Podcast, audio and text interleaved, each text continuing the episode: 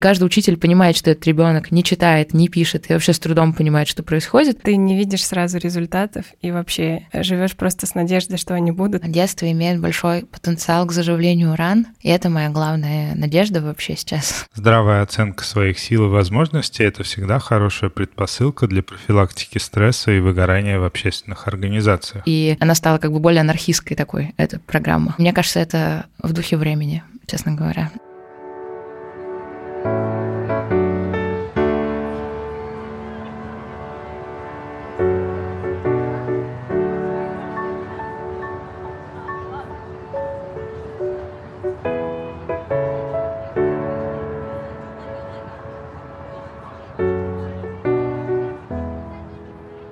Привет, это подкаст «Цивиум» и с вами его ведущие Катя и Дима. Этим выпуском мы завершаем шестой сезон подкаста и уходим на небольшие каникулы. Этот сезон получился очень классный. Мы говорили о том, как подростки реализуют себя в современном обществе, как устроены изнутри горизонтальные иерархические общественные организации, как простые жители сохраняют старые дома в своем городе и даже затронули новую для нас тему деколониального активизма, которая вызвала немного споров среди наших слушателей. Если вы только недавно подписались на Цивиум, рекомендуем послушать прошлые выпуски. Мы стараемся делать их так, чтобы они не теряли своей актуальности. Героини этого выпуска — школьные учительницы и участницы проекта «Одинаково разные». «Одинаково разные» — это программа социальной и языковой адаптации детей-мигрантов, а с недавнего времени еще и детей-беженцев. У нас в гостях Ирина Белоусова, основательница программы, и Тахмина Эсенбек Кызы, волонтер проекта.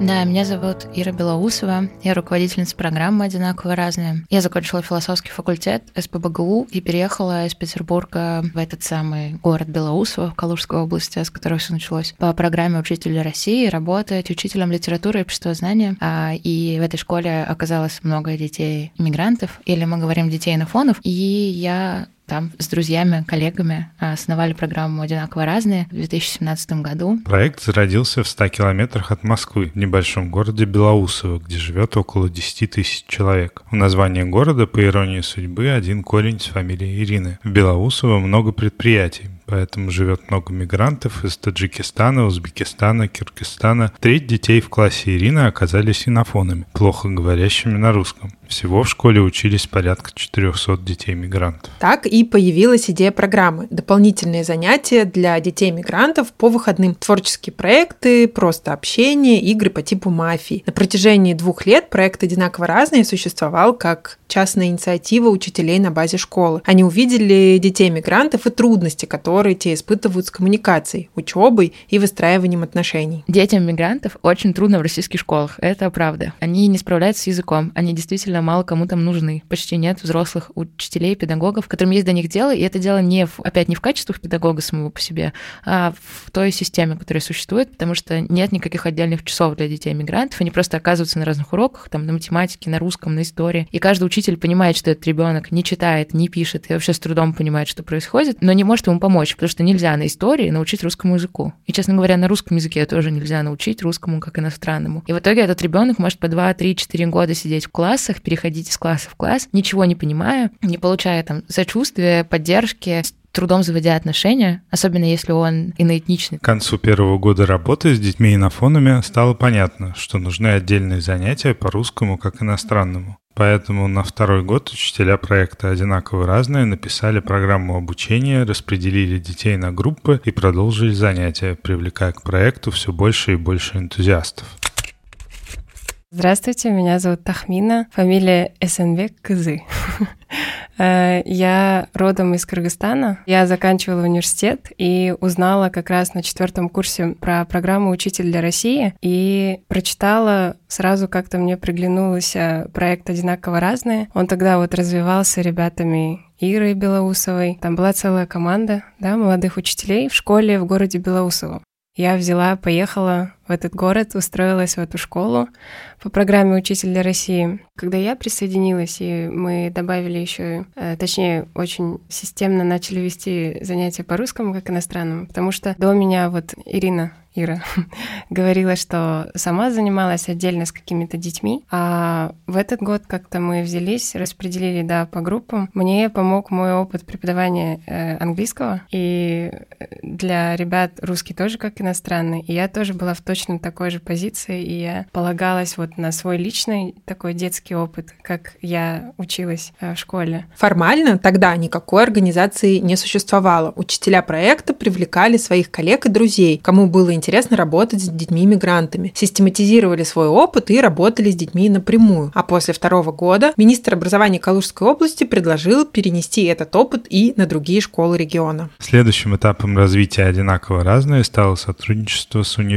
университетами. На третий год проект начал активно приглашать в Калужскую область экспертов из Москвы и устраивать образовательные программы для учителей региона. И потом мы поняли на четвертый год, что экспертов из Москвы клево возить, но как бы это не помогает формировать экспертное сообщество в регионе, и мы стали больше заниматься тем, чтобы подсвечивать экспертов региональных, вот, которые у нас в программе уже год-два, чтобы они сами везде выступали, говорили, передавали этот опыт. Вот, так был четвертый год, потом у нас появился Новосибирск, как второй регион присутствия. Мы уехали жить в Новосибирск, к нам присоединилась Наташа Полканова, которая координатор программы «Одинаково разные», и мы с ней вдвоем уехали в Новосибирск, там запустили программу. Команда проекта выбирала школы с большим процентом детей-мигрантов. Из таких школ приглашали по 3-5 учителей. Обучение проходило на базе регионального института Института повышения квалификации интенсивами по 3-4 месяца. Основной задачей было научить учителей работать с детьми мигрантов, обеспечить их учебниками и пособиями и по возможности оплатить дополнительную нагрузку, которую учителя на себя берут. Обычно это были учителя начальных классов иностранных языков. Они шли на программу по русскому как иностранному. И учителей, педагогов-психологов, заучи по испытательной работе, которые шли на программу по социализации. Собственно, вот мы пытались это все закрыть и сделать так, чтобы в рамках неурочной деятельности можно было работать с детьми мигрантов, а не, как сейчас предлагается, создавать отдельные там интеграционные центры вынесенные. В общем,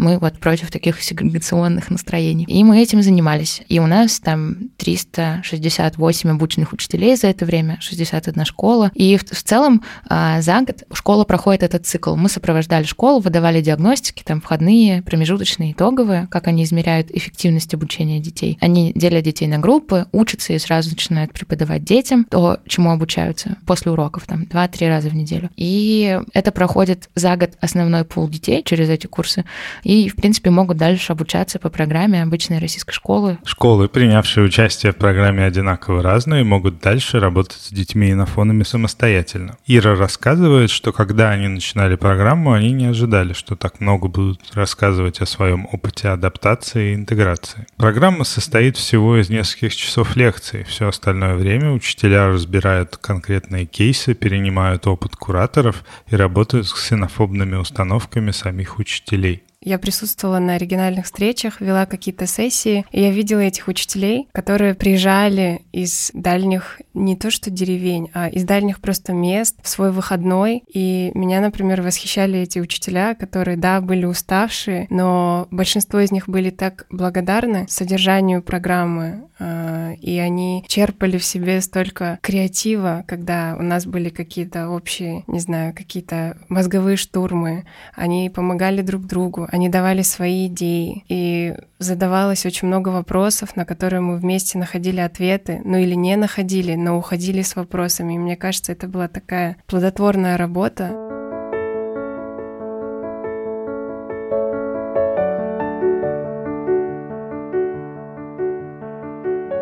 Так проект выглядел до марта 2022 года. Команда одинаково разных состояла из нескольких человек, между которыми распределялись организационные задачи. Сейчас Ира работает над всеми этими задачами одна, при поддержке множества энтузиастов и волонтеров. До 2022 года программа существовала на частные деньги и корпоративные пожертвования, так или иначе связанные с мигрантскими сообществами. Но после 24 февраля многие из этих людей уехали или потеряли значительную часть своего капитала. Все стало немного распадаться, а с другой стороны, мы начали заниматься детьми-беженцами и семьями беженцев. У нас появились рекуррентные платежи То есть э, частные деньги небольшие, которые люди донатят постоянно а, нам. И это очень изменило все. Э, во-первых, стало гораздо меньше денег, а, и сейчас вообще формально в программе я единственный человек, который там как бы трудоустроен. А, вот. При этом круг людей вокруг программы увеличился просто в разы. Ну, как будто стало очень много людей, которые нам помогают. Вот, это и люди, которые, да, там, донатят деньги, и люди, которые помогают нам все делать. И она стала как бы более анархистской такой, эта программа э, для меня за это время. И мне кажется, это в духе времени честно говоря. Э, ну и мне нравится, на самом деле, что это так выглядит. И Сейчас программа по обучению учителей, вот по как бы мигрантская программа, она сейчас встанет на паузу с сентября и останется только пока беженская программа. Организация помощи беженцам не входила в планы команды, но оказавшись впервые в пункте временного размещения и поговорив с людьми, они решили использовать свой опыт и сделать психологическое сопровождение для взрослых, лагеря для детей и по возможности обеспечивать людей гуманитарной помощью. По выходным два месяца, апрель-май, занимались с детьми по субботам, чтобы чуть лучше подготовить их к школе, потому что там были разные проблемы. При этом мы работали со школами, с учителями, потому что для учителей это тоже была большая проблема. Потому что это ПВР, пункты временного размещения беженцев, часто находятся буквально в лесу. Там рядом какая-нибудь сельская школа совсем небольшая. И там, например, училось 100 детей, и стало учиться 160. И 60 из них с опытом военных действий. И многие из них с многолетним опытом такой ситуации. И когда эти дети оказались в школе, в обычной русской школе, то всем стало от этого нехорошо. Ну, детям в первую очередь, э, потому что для них все изменилось, и у них до этого был травматичный опыт, и для учителей, у которых увеличилось на треть количество детей, с которыми они не могут справиться. Лагеря мы делаем прямо в ПВРах, то есть там живут родители, это не краденые дети. Там живут родители, их законные опекуны. Вот, они приняли решение эвакуироваться часто по гуманитарным коридорам, и часто они сами приехали в Россию. И у них есть дети, с которыми мы там работаем. Состав людей в пунктах временного размещения постоянно меняется. Когда одинаково разные только начинали там работать, люди находились в шоке. Многие из них переживали серьезную психологическую травму. Некоторые справлялись с обстоятельствами и уезжали, но есть семьи с детьми, которые остаются там больше года. Сейчас ПВР как бы накапливают накапливают людей, у которых трудности в социализации. Не знаю, многодетные семьи, люди с алкоголизмом, люди с бабушками и дедушками. В общем, все, э, у кого большая семья или кому трудно устроиться, кто не может там уехать в Европу, снять свое жилье, устроиться на работу. И это похоже на процесс образование гетто. Когда мы готовились э, и читали про то, как вообще выглядит работа с беженцами, как раз об этом и шла речь. Я тогда это прочитала, но поняла только через год примерно, и поэтому в ПВР становится э, мрачнее, чем в начале. То есть проходит вот этот процесс острой травмы, но начинается процесс длительного кризиса, когда ты живешь в таком коммунальном быте, там много людей, им всем сложно, там много, много алкоголя, много алкоголизма взрослого, есть там домашнее насилие. В общем, всякие вещи сложные, которые как раз не... Например, могут не нравиться разным благотворителям. У нас тоже такое бывает. Люди хотят какую-то картинку, что вот всегда каким-то хорошим людям плохо, просто нужно помочь, и тогда все будет хорошо. Вот. Но обычно этим людям плохо, и они не выглядят э, прекрасными и добрыми.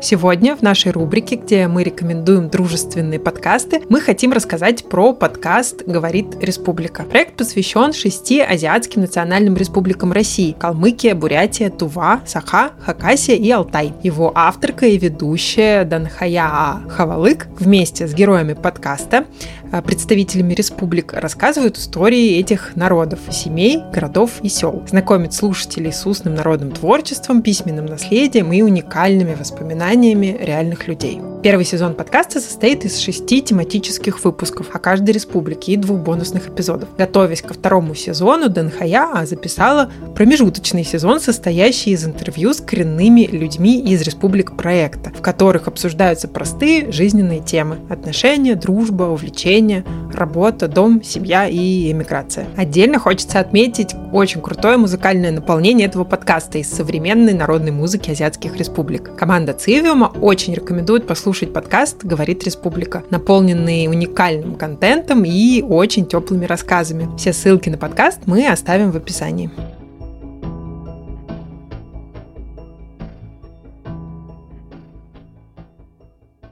Из нашего опыта разговоров с активистами и НКО мы знаем, что это сложная и часто изматывающая работа, не гарантирующая успех. Чаще всего такие организации возникают в тот момент, когда люди сталкиваются с проблемой, которую государство не может решить, и пытаются решить ее своими силами на общественных или волонтерских началах. Не всегда активистам удается реализовать идею так, как было задумано. И часто мотивация, которая двигала идею изначально, вдруг заканчивается по той или иной причине. В проекте «Одинаково разные» образовательная программа для учителей сейчас приостановлена. Мы попросили Иру и Тахмину порефлексировать по поводу проделанной работы. Я вспомнила одну региональную встречу, которая меня очень-очень вдохновила.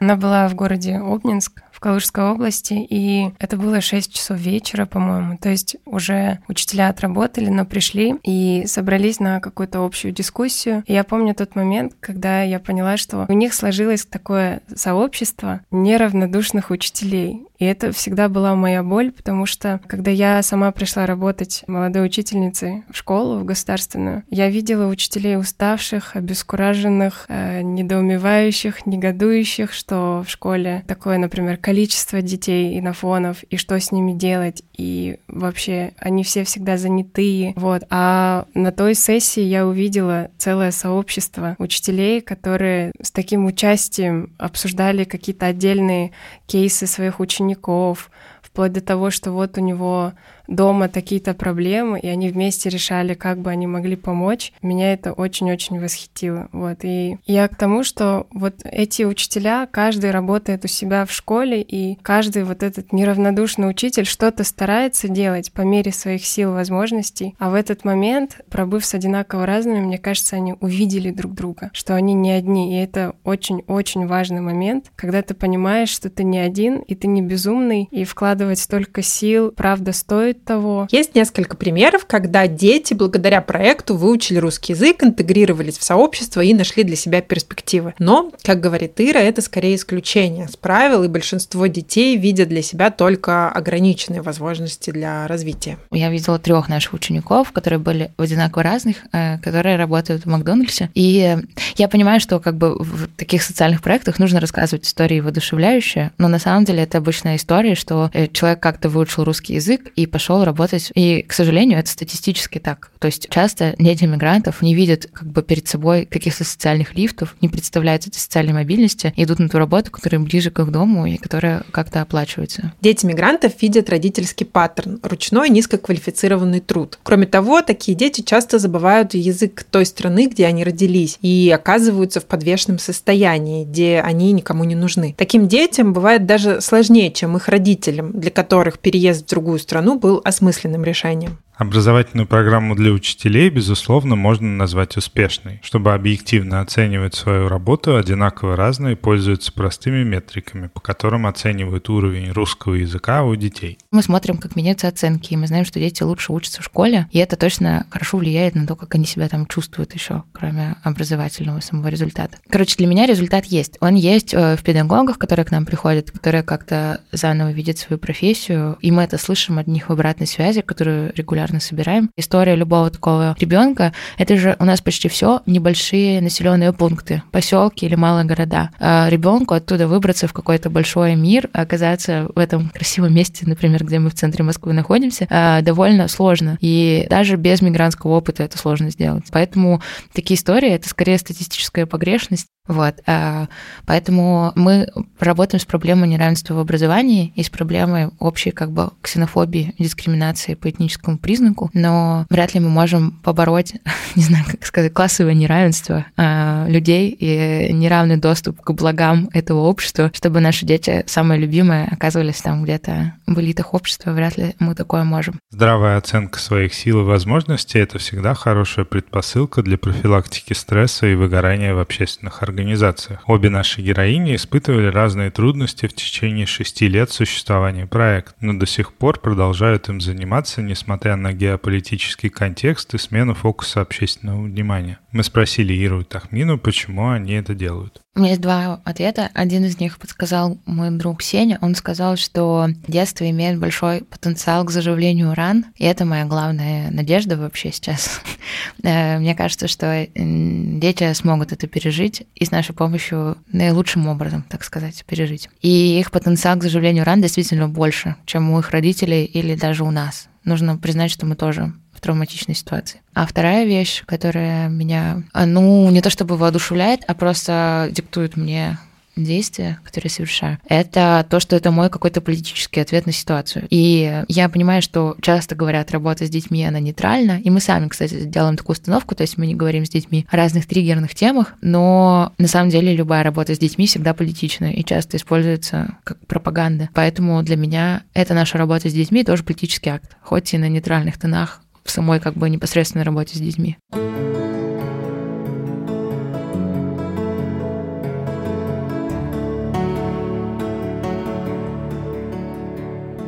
Нам очень приятно, что разговор с Ирой Тахминой о проекте «Одинаково разные» подытожил этот сезон подкаста «Цивиум». С марта 22 года проект «Одинаково разные» стал менее публичным. Наши героини признались, что сейчас редко соглашаются давать интервью и согласились на встречу с нами, потому что доверяют нашему подкасту. Надеюсь, у нас получилось оправдать это доверие. Спасибо героиням за честную и добрую беседу. Мы желаем проекту всяческих успехов. Будем рады, если «Одинаково разные» смогут дотянуться дотянуться до большего числа детей, которым это необходимо. Если вы чувствуете в себе силы, то всегда можете помочь проекту. Все полезные ссылки мы оставим в описании. А завершить сегодняшний выпуск мы хотим словами Иры о том, что может сделать любой человек, чтобы не оставаться безучастным. Чтобы работать с мигрантами, нужно просто начать замечать мигрантов вокруг себя. Вот, их много везде, на улицах Москвы, например. И часто это люди незамеченные. И, по-моему, первое дело, которое нужно сделать, если вы слушаете этот подкаст,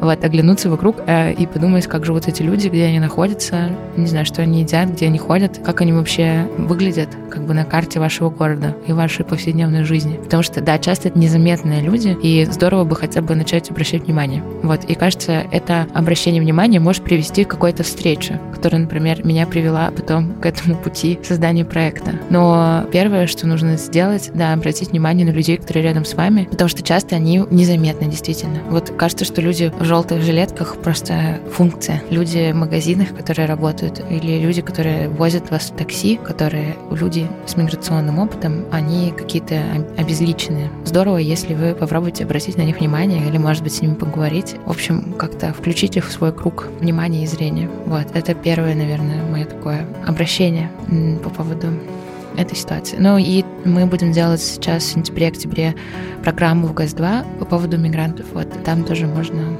принять участие будет. А по поводу беженской программы, к нам, да, действительно, можно приехать в гости. Для этого не нужно быть никем таким особенным. Ну, в смысле, не нужно быть педагогом с образованием педагогическим. Можно просто хотеть работать с детьми, хотеть попробовать работать с детьми, или хотеть, а, не знаю, что-то с ними записать, или снять кино. В общем, любое, любая активность, мы будем рады познакомиться. Вот, для этого, да, ничего не нужно, кроме вашего желания. Тут у меня нет подсказок, как это желание обрести. Вот, просто можно с фактом этого желания к нам обращаться самим. Это был подкаст «Цивиум», Катя и Дима.